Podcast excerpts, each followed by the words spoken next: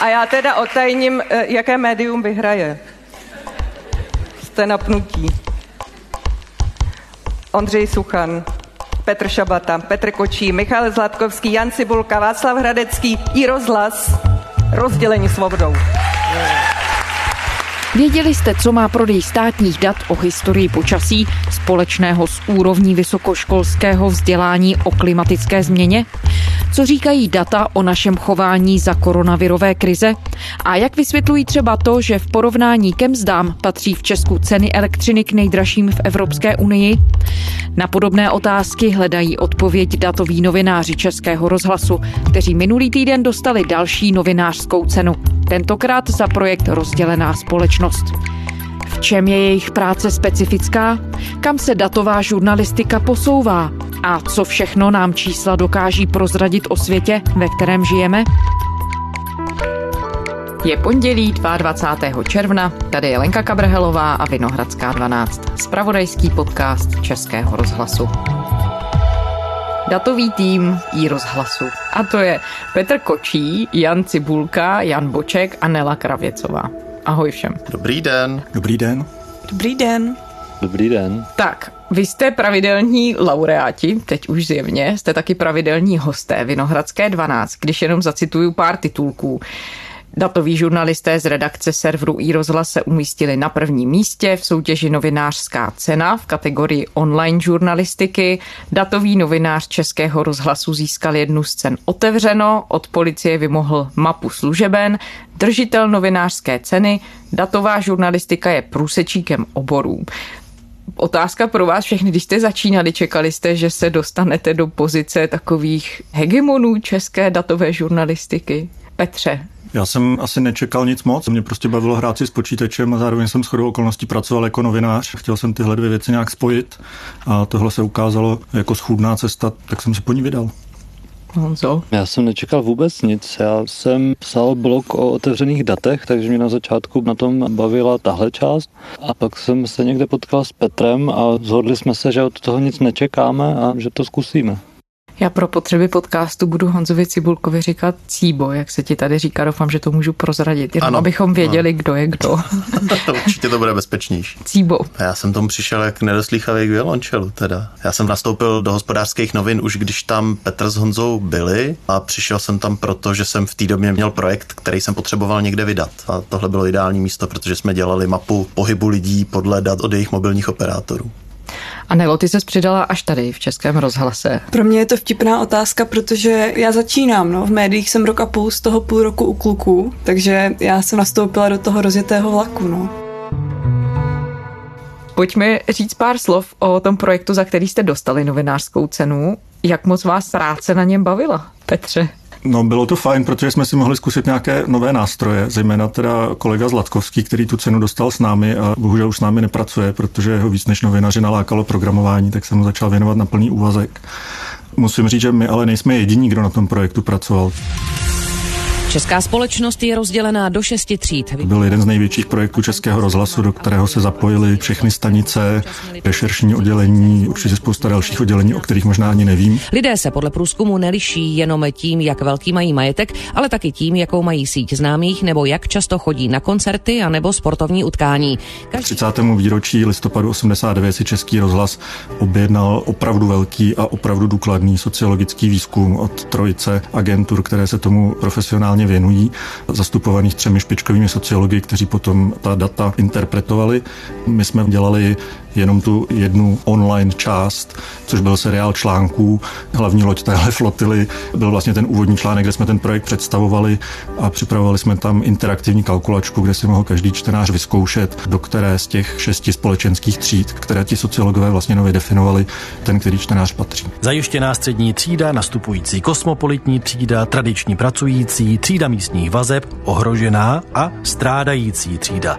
To je šest skupin, do kterých sociologové rozdělili českou společnost, a to v našem unikátním projektu Rozdělení svobodou. Myslím, že tam bylo přes 200 tisíc vyplněných kalkulaček a nepříliš překvapivě nám vyšlo, že nejvíce čtenářů webu iRozhlas.cz patřilo do zajištěné střední nebo do nastupující kosmopolitní třídy. Byly tam tyhle dvě výrazně nadreprezentované, ale byli tam samozřejmě zástupci všech tříd. Jenom se ukázalo, že třeba zástupci strádající nebo ohrožené třídy pravděpodobně nemají tolik času číst spravodajský web, protože mají jiné starosti. Každý šestý Čech nebo Češka ve věku 18 až 79 let spadá do nejnižší společenské třídy, protože postrádá všechny typy kapitálu, příjem, majetek, sociální kontakty i nové typy kompetencí a lidský kapitál.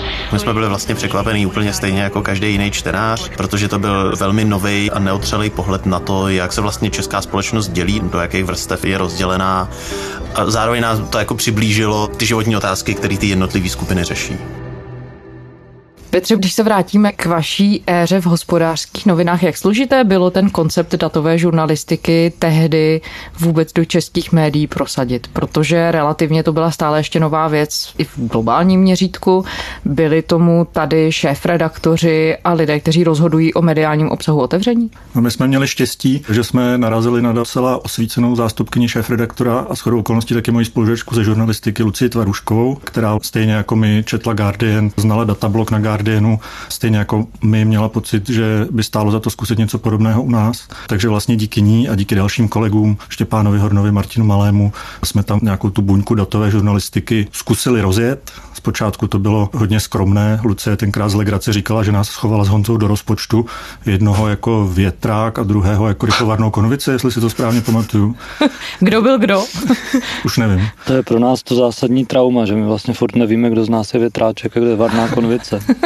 My jsme vlastně v počátku do hospodářských novin Honzou docházeli dvakrát týdně, což se mohlo zdát jako nevýhoda, nebýt v tom denním kontaktu s tou každodenní spravodajskou agendou a se všemi kolegy, ale někdy to je výhoda, protože umožní třeba si všimnout témat, která právě v tom každodenním spravodajském mlíně mohou zapadnout, anebo se jim věnovat z trošku jiného úhlu nebo trošku víc do hloubky. No, vy jste tady častými hosty ve Vinohradské 12, hodně často tu prezentujete témata, která právě vidíte prostřednictvím dat a vlastně se z toho dají vyvozovat i různé nové zajímavé závěry ale stejně asi bychom měli udělat takový malý, krátký exkurs do toho, co to tedy vlastně datová žurnalistika je, i když předpokládám, že asi většina lidí, kteří nás poslouchají, už to znají jaksi z praxe. Cíbo. Já si myslím, že když by se zeptala na tu odpověď každého člena toho týmu, tak by ti řekl trošku něco jiného. Pro mě je to třeba prostě klasická novinářská práce, při který člověk používá počítače a ověřuje si zdroje nejenom tak, že se ptá lidí, ale takže i počítá ty věci, které mu ty lidi tvrdí. Ale to dělám i já a některé věci se nedají spočítat, nebo dají? Tak my se obvykle držíme těch věcí, které z velké části spočítat jdou a pracujeme vlastně s daty, které třeba sbírá veřejná zpráva s tím, že rádi máme kontrolu na to jejich interpretací. Nemusíme jenom věřit tomu, co nám tedy veřejná zpráva tvrdí, ale můžeme si to i ověřit třeba na základě těch informací, které si buď sebereme sami, nebo se nám je podaří někde obstarat už sebrané. Mm-hmm. Honza Boček. U mě se ta definice posunuje od té úplně papírové, samozřejmě někde na začátku, když jsme četli ten datablok Guardianu, tak jsme znali tady tyhle papírové definice, že datová žurnalistika je hledání příběhu nad daty, většinou daty státní zprávy, ale i jiných zdrojů. Postupně se dál a dál jako od, od ní vzdalujeme, nebo já vzdaluju a mám pocit, že je to prostě poctivá žurnalistika. S tím, že máme prostor na to, abychom se do těch témat ponořili víc do hloubky a možná ten prostor úplně stačí. Jo. Takže teď už možná se cítím víc jako novinář než datař. No já jsem našla někde tvůj citát pro Masarykovu univerzitu, že datová žurnalistika znamená, že člověk se musí naučit trochu programovat, trošku statistiku a hodně žurnalistiku. Tak pořád to tak platí? Za mě jo, ale zase bych řekl, že přesně jak říkal Cíba, každý máme trošku jinou definici a já víc mířím k té novinařině a méně třeba k datům a ke statistice, jo? zatímco Cíba, asi to na něho můžu říct, že on je víc programátor, takže to máme každý trochu jinak, tu definici. Nelo, s čím si do toho šla ty, jako nováček? Já to asi pořád vnímám jako nástroj, nebo právě jako ten prostor, že se na to můžeme podívat z jiného úhlu pohledu, můžeme to těm čtenářům nabídnout možná v trošku širším kontextu, což jde ruku v ruce s tím, že na to máme větší prostor ale každá z těch definic asi není špatná definice datové žurnalistiky a správná. Petr jako šéf, máš nějakou odpověď na to, co je správná definice? Já to vlastně asi schrnu svým oblíbeným citátem, že se u nás novináři učí programovat a programátoři se učí komunikovat s veřejností tak, aby to pro ní bylo srozumitelné a snad i užitečné. Když se vrátím do té doby, kdy jste byli věšák a větrák. Rychlovarná konvice. Rychlovarná konvice. Ale myslím si, že Pardon. věšák a větrák, že to se zažije, to je dobrý. no tak od těch dob jste se posunuli a posunuli jste se tedy z ekonomie do českého rozhlasu. Jak se posunula vaše práce, Petře? Mě jako první napadá velká technologická změna. Když jsme začínali, tak jsme připravovali vizualizace především pro stolní počítače, pro velké monitory. Od té doby se hodně rozšířily chytré telefony a my už teď máme víc než polovinu nebo skoro dvě třetiny čtenářů na mobilech, což je pro vizualizaci dat velmi výrazný, často limitující, ale někdy i inspirující a prospěšný faktor, že musíme přemýšlet třeba o interaktivních mapách nebo grafech a dělat je tak, aby z nich něco měl i ten čtenář, který si je otevře v tramvaji nebo ve vlaku na mobilu. No a kromě těch vizualizací, protože asi hodně lidí může chápat datovou žurnalistiku částečně jako věc, která je vizuální, což je pravda, ale co se týče té suti toho, toho vnitřku toho žurnalistického obsahu, tak ten se posunul pro vás někam? Určitě se hodně změnila dostupnost těch veřejných dat. Ze začátku, když jsme se nějakého úřadu ptali, jestli by nám mohl poskytnout ta zdrojová data, na jejich základě on reportuje své výsledky veřejnosti a nejenom ten jejich report, jejich grafy a ty jejich součty, tak ty úřady byly vlastně hodně překvapené, že vůbec někdo v médiích se tím chce zabývat takhle dopodrobna. Dneska si myslím, že už nebývají zástupci těch úřadů tak překvapení, tuší, že by novináři něco podobného měli chtít, ale liší se to úřad od úřadu v tom přístupu jestli skutečně chtějí být natolik otevření a transparentní a nechat veřejnost prostřednictvím novinářů nahlédnout do útrop toho úřadu až tak hluboko. No Cíbosti, máš velkou zkušenost ty s vymáháním dat od různých úřadů. Zlepšuje se ta situace? Nebo já mění myslím, se? Já si myslím, že se ta veřejná zpráva určitě profesionalizuje. Neznamená to, že je ta situace vždycky lepší, ale rozhodně jsou tady nějaké snahy. Ministerstvo vnitra už několik let garantuje otevřený data v České republice. To znamená, že je tam tým lidí, kteří se o to téma starají, pomáhají úřadům ta data otevírat. V mezičase se i asi k lepšímu většinou vyvinula judikatura, to znamená, že tam, kde úřady dřív se tvářily, že jako správních důvodů ty informace poskytovat nemůžou, tak teď už mají zase trošku těžší pozici, co se týče výmluv. Takže ta situace se určitě zlepšuje, ale pořád je tam několik bolestivých neuralgických míst, které ještě vyřešen nejsou. A pro tebe osobně, která jsou ta nejproblematičtější, nebo na co narážíš v tuhle chvíli? Co se týče dat, tak když jsem začínal se věnovat tomu vymáhání dat, takový jako vedlejšáček té datové žurnalistice, tak to, co mě nejvíc bolelo, byly přírodovědné data a byly to data o kriminalitě nebo policejní data. A zatímco v těch přírodovědných datech se podařilo prosadit změnu, třeba hydrometeorologický ústav teď nově začal před asi týdnem zveřejňovat historické záznamy o počasí a očekávám, že v čase se to bude zlepšovat. Počítáme, že cirka od příštího roku se bude zlepšovat i třeba přístup ke státním mapám, které doteď byly za takové peníze, že vlastně nikdo nepoužíval.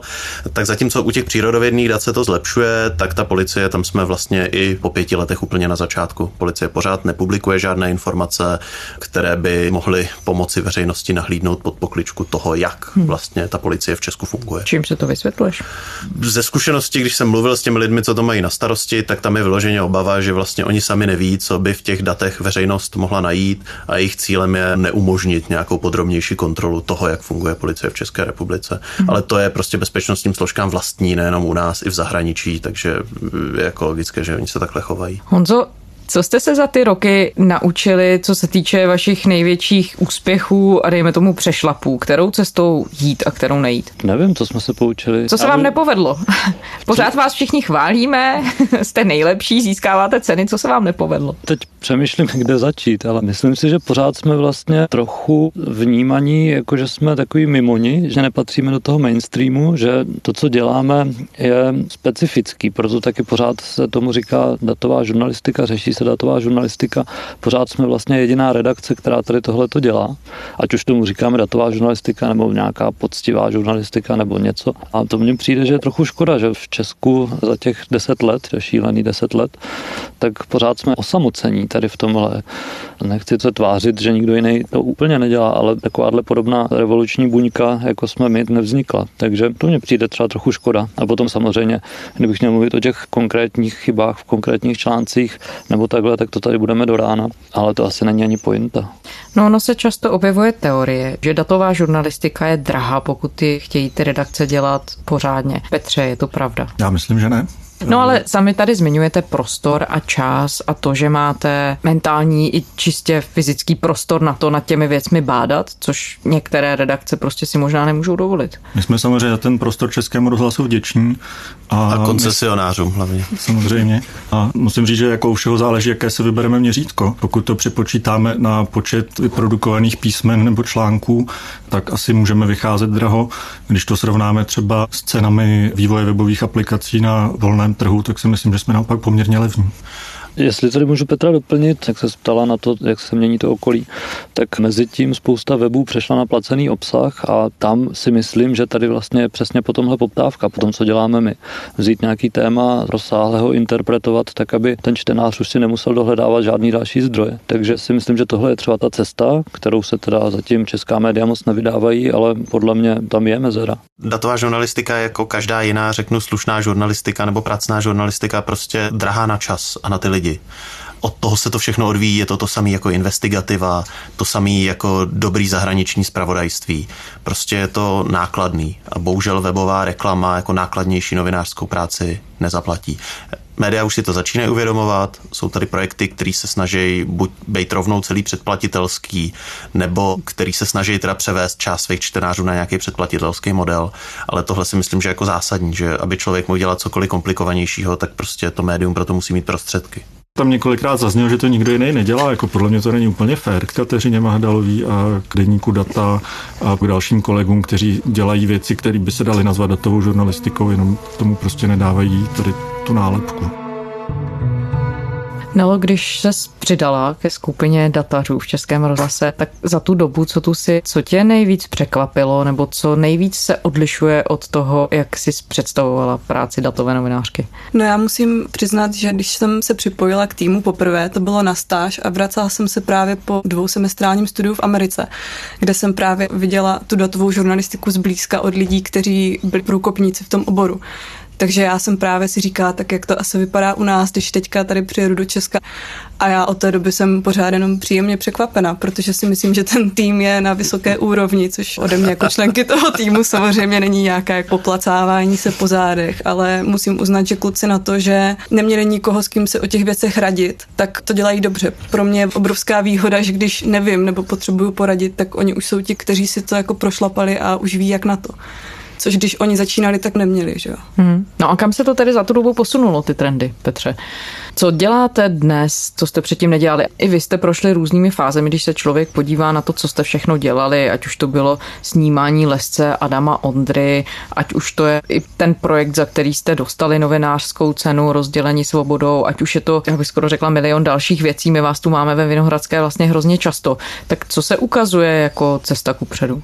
No já bych řekl, že ze začátku jsme byli trochu ohromení těmi možnostmi, které nám digitální technologie dávají a někdy jsme trošku nekriticky třeba nadšení z toho, že jsme objevili nějaký nový nástroj, který umožňuje nějaký druh vizualizace, tak jsme vlastně za každou cenu hledali něco, kde bychom ho mohli použít a hrát si s ním a ukázat, že teda i tenhle nástroj ovládáme. Takže jste a se nechali unést tou formou. Trochu ano. A myslím, že směřujeme ke stále hlubšímu porozumění tomu faktu, jak se často říká, že data sama o sobě jsou surovina, která vlastně neznamená nic nic a je potřeba najít tu interpretaci, najít tam, co užitečného pro čtenáře z těch dat můžeme vykoukat a nemusí to být za každou cenu nějaká bombastická interaktivní vizualizace. Třeba to může být jenom v úvozovkách dobře vyrešeršovaný a zanalizovaný text. Jakým způsobem korigujete to, abyste se nedopustili chybné interpretace, Honzo? Cibulko, Cibo. tak jednak si v tom týmu už postupem času, podobně jako novináři v klasických novinách, začínáme vytvářet nějakou doménovou znalost, takže máme některé ty témata právě rozdělený a díky tomu se prostě orientujeme v těch problematikách, aspoň rámcově, takže tušíme, kdy už jako naše znalosti nestačí a musíme se obrátit na nějakého odborníka. Obecně myslím, že jsme daleko víc docenili tu potřebu té doménové znalosti, to znamená, že třeba naše články jako běžně to novináři úplně nedělají, opakovaně rozpracovaný vracíme těm lidem, o kterých píšeme a ptáme se jich, jestli to opravdu chápeme správně. Neříkám, že tu jejich interpretaci vždycky použijeme, ale jako hodně se ujišťujeme v tom, že všichni máme minimálně stejné množství těch výchozích fakt, o kterých se potom opíráme. Takže si myslím, že si daleko víc hlídáme právě ty doménové znalosti a jsme schopní s tím efektivněji zpracovat. No a pak jsme samozřejmě i technicky schopnější, to znamená, že je to hezčí, účelnější, líp to funguje, je to rychleji udělaný. Ročně zemře kolem 30 chodců kvůli tomu, že si zkracovali cestu přes železniční koleje. Na kritických místech přitom často chybí podchody nebo zábrany. Ukazuje to mapa, kterou vytvořili datoví novináři Českého rozhlasu. Zhruba čtvrtina červencových letů do Prahy měla přes čtvrt hodiny spoždění. Datoví novináři Českého rozhlasu to zjistili z webu Flight Radar. Který... To, jak se z bruselského nápadu snížit emise staly české lány řepky, zmapoval datový novinář Českého rozhlasu Jan Boček. Dobrý den. Dobrý den. Stalo se vám, Honzo Bočku, někdy, že jste chybně zinterpretovali nějaká data? Přemýšlím nad nějakým pěkným příkladem. Samozřejmě se nám to stalo určitě moc krát. O spoustě těch případů asi do dneška nevíme, takže tam určitě je pro čtenáře třeba příležitost hledat chyby v těch článcích, čímž je nechci nějak ponoukat. A z těch expertů se vám nikdo neozval? Třeba s tím, že ne, takhle ta data se interpretovat určitě nedají? Dost často to je tak, že se nám nějaký expert ozve s tím, že ta interpretace OK, je to v pořádku, ale pořád je to příliš zjednodušený a on nám navrhuje, že nám vlastně vysvětlí, jak to je víc do hloubky, což je super, což je výborný, protože tímhle způsobem, když si třeba vzpomenu na jeden příklad, to byl snad první náš článek, co jsme dělali ještě na iHnedu, kde jsme ukazovali, že většina ekonomických prognóz ministerstva financí je zbytečně optimistických. Tehdy se řešila finanční krize a to ministerstvo pořád očekávalo, tak teďka ještě rok uvidíme, rok asi bude nějaký ještě pokles a potom začne ekonomika růst. A vlastně očekávalo to v každém okamžiku. A když jsme z tohohle vlastně vyvodili, že to ministerstvo je zbytečně optimistický, tak se nám začali ozývat experti a říkat, ale to přece není pointa. Pointa je, že pořád je stejná metodika a že všichni, kdo s těmi daty pracují, tak jsou schopní předvídat, jak se bude vyvíjet ten trh pro ně. Takže je to dost často ta interpretace tak komplikovaná, že pořád musíme pracovat s nějakým zjednodušením a musíme pořád hledat tu míru zjednodušení, která je ještě přijatelná a na druhou stranu zase tak, aby čtenář to byl schopný učíst nebo pochopit, což se ne vždycky daří. Hmm. Teď myslím to učíst spíš. Třeba Takže... tvůj opus o fotovoltaice, myslíš, který byl letos nominovaný na novinářskou cenu. Já se za to všem omlouvám a sobě samozřejmě taky a už nikdy nic takového dělat nebudu. To nemyslím škaredě. Ten článek má přes 80 tisíc znaků a je to jenom neschopnost zjednodušit tak, aby to bylo na míň. Petře. Vzpomněl jsem si na jeden příklad z počátku naší spolupráce s Českým rozhlasem, kdy jsme kreslili mapu počtu nemocničních lůžek na počet obyvatel v krajích, tuším bylo to před krajskými volbami a vyšlo nám, že je podezřelé mnoho nemocničních lůžek na Ostravsku. A okamžitě nás napadlo množství důvodů, proč tomu tak je, jako třeba, že tam působí jedna výrazná finanční skupina, která hodně investuje do zdravotnictví. Myslím, že jsme jich vygenerovali prostě asi tři nebo čtyři možná zdůvodnění. Pak se ukázalo, že jsme udělali chybu při spojování dat, že jsme počítali do Ostravy nemocniční lůžka z Prahy. Tohle teda nevyšlo naštěstí, přišli jsme na to před vydáním, ale chci na tom ilustrovat to, že jak někdy taky rádi říkají programátoři, ty technologie přináší velké možnosti, ale zároveň by měly taky přinášet velkou odpovědnost. Takzvané li... Spidermanovo pravidlo. To je Spidermanovo, dobře. Protože lidský mozek, jak je zvyklý vlastně ten svět zjednodušovat a vnímat v nějakých příbězích, tak velmi často si ty příběhy najde i tam, kde nejsou. A příliš rychlá povrchní datová analýza k tomu může svádět. A je to něco, co se objevuje v českých médiích jako nešvar? Já bych řekl, že asi tu a tam bychom nějaký příklad našli. Jestli můžu za nás tady příklad takové pěkné interpretace, jenom jako příklad, jaká je to občas švanda, tak když jsme koukali na 100 let dat o úmrtnosti v Česku, tak tam v roce 68 jsme našli úplně neuvěřitelnou věc, že v tom roce skokově přibylo asi 20 tisíc lidí, kteří umřeli na infarkt, tak jsme z toho byli úplně fascinovaní, jak to, že to ještě nikdo nenašel a už jsme to plácali do titulku a pak jsme zjistili, že se jenom změnila metodika. Takže dost často je to takový, že člověk objeví něco bombastického a pak si ty data pročte pořádně a zjistí, že vlastně taková bomba to úplně není. Mm-hmm. A stalo se někdy, že jste si objevili něco bombastického, nakonec to doopravdy bomba byla? Přemýšlím, jestli to bylo, že by nás to jako vyloženě takhle šokovalo. Ne. Mě třeba docela překvapil výsledek Honzovy analýzy, když vlastně spolupracoval s bývalým kolegou Jankem Kroupou, investigativním reporterem Českého rozhlasu na tom tématu pozemků obhospodařovaných zemědělskými firmami. Největší z nich je tedy Agrofert. A byly to ty pozemky bez přesně určených vlastníků, to znamená pozemky patřící lidem, kteří třeba zemřeli bez dědiců a podobně, kterým nejsou vyjasněná vlastnická práva. Tak se vlastně ukázalo, že když se tyhle malé kousky půdy sečtou po celé republice, nasčítají se teda do oblastí působnosti těch velkých zemědělských koncernů, takže té půdy je docela dost. Něco napadá, co mě třeba opravdu šokovalo, bylo, my jsme se právě, jak jsme se bavili o té dostupnosti dat, tak jsme se věnovali tomu, že česká veřejná zpráva, hlavně v té oblasti životního prostředí, hodně dat prodávala. Byly tam vykazované obrovské částky, teď se bavíme o desítkách až stovkách milionů korun. A my jsme si říkali, co vlastně tady ten biznis tvoří, protože nám to nebylo jasné a nikdo nebyl ochotný nám to říct do chvíle, než začal fungovat registr smluv. A my jsme pak zjistili, že drtivou většinou, a právě nás šokoval ten rozsah, jakože 90 8-9%. Takže je zase veřejná zpráva, že prostě stát nakupuje sám od sebe, vytváří tak úplně umělé toky a vykazuje zisky, které se ale vůbec neodehrávaly, protože to byly prostě peníze z jedné kapsy státního rozpočtu do druhé. A to nás jako velmi překvapilo, protože ve chvíli, kdy se to domyslelo do důsledku, tak to vedlo k tomu, že ten stát takhle brání občanům, aby se k těm informacím dostali.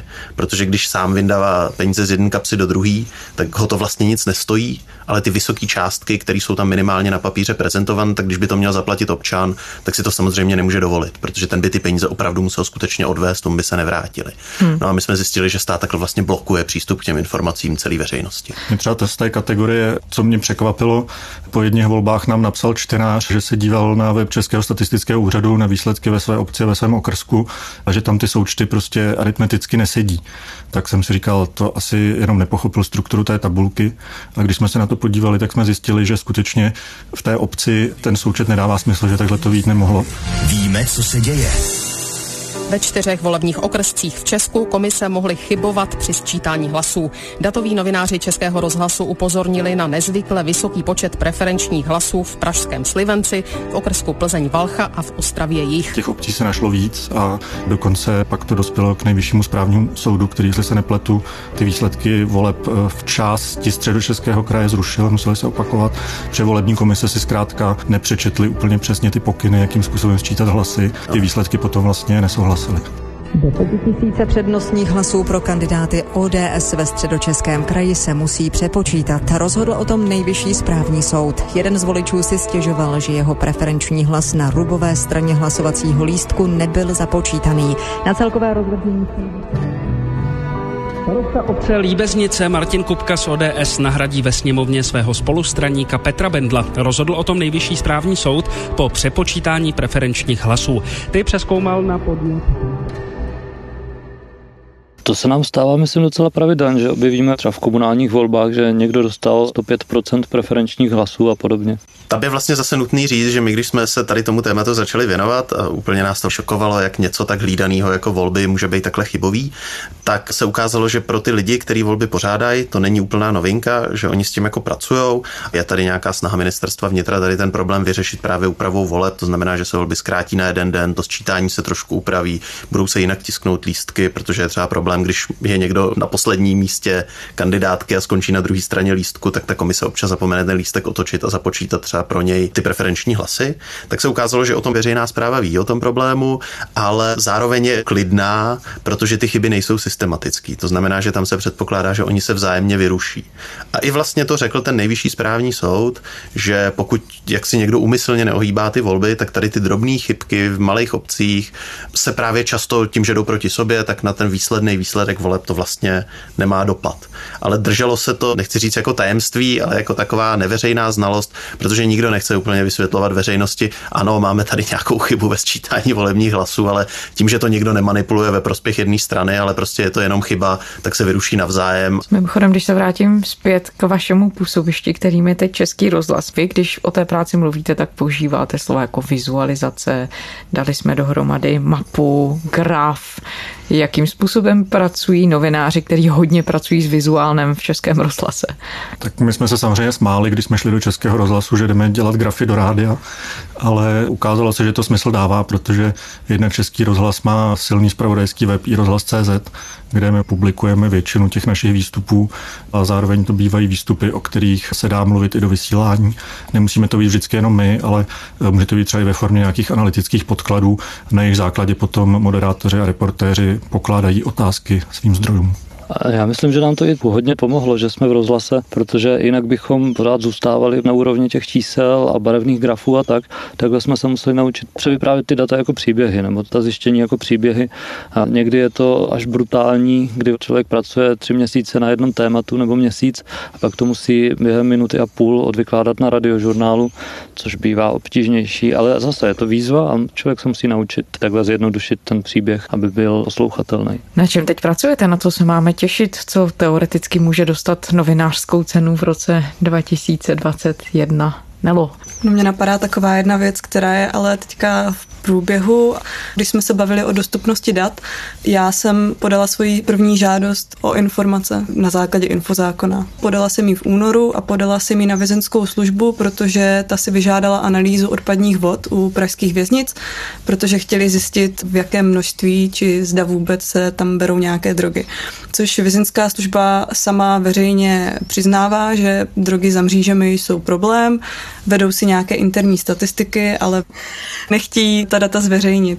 Takže teďka se motáme v takovém tom kolečku, kdy dostáváme zpětně odmítnutí žádosti a odvoláváme se, takže doufám, že na konci tady té věci bude analýza, kde budeme moci přesně říct, které drogy se užívají ve věznicích. Já jdu teď po skončení natáčení napsat článek nad daty ministerstva vnitra, které z evidence obyvatel nám udělalo speciální výstup o počtu zemřelých během epidemie koronaviru.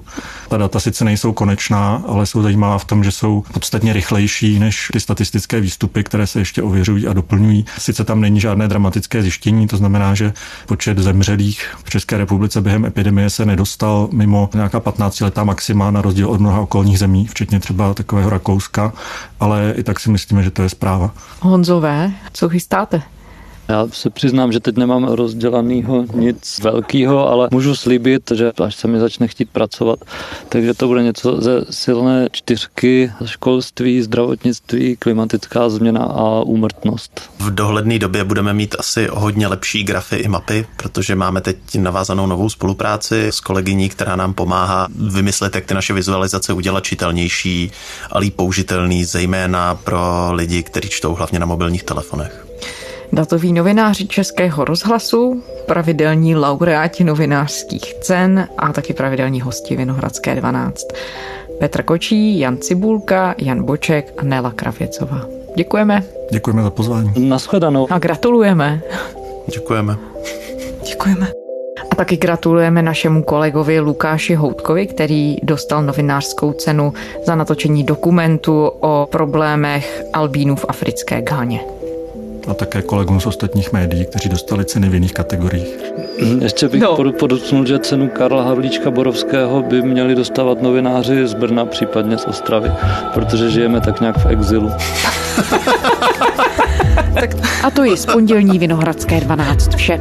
Poslouchejte nás kdykoliv na iRozhlas.cz, na našem spravodajském webu a také ve všech podcastových aplikacích. Psát nám můžete na adresu vinohradská12 zavináč rozhlas.cz.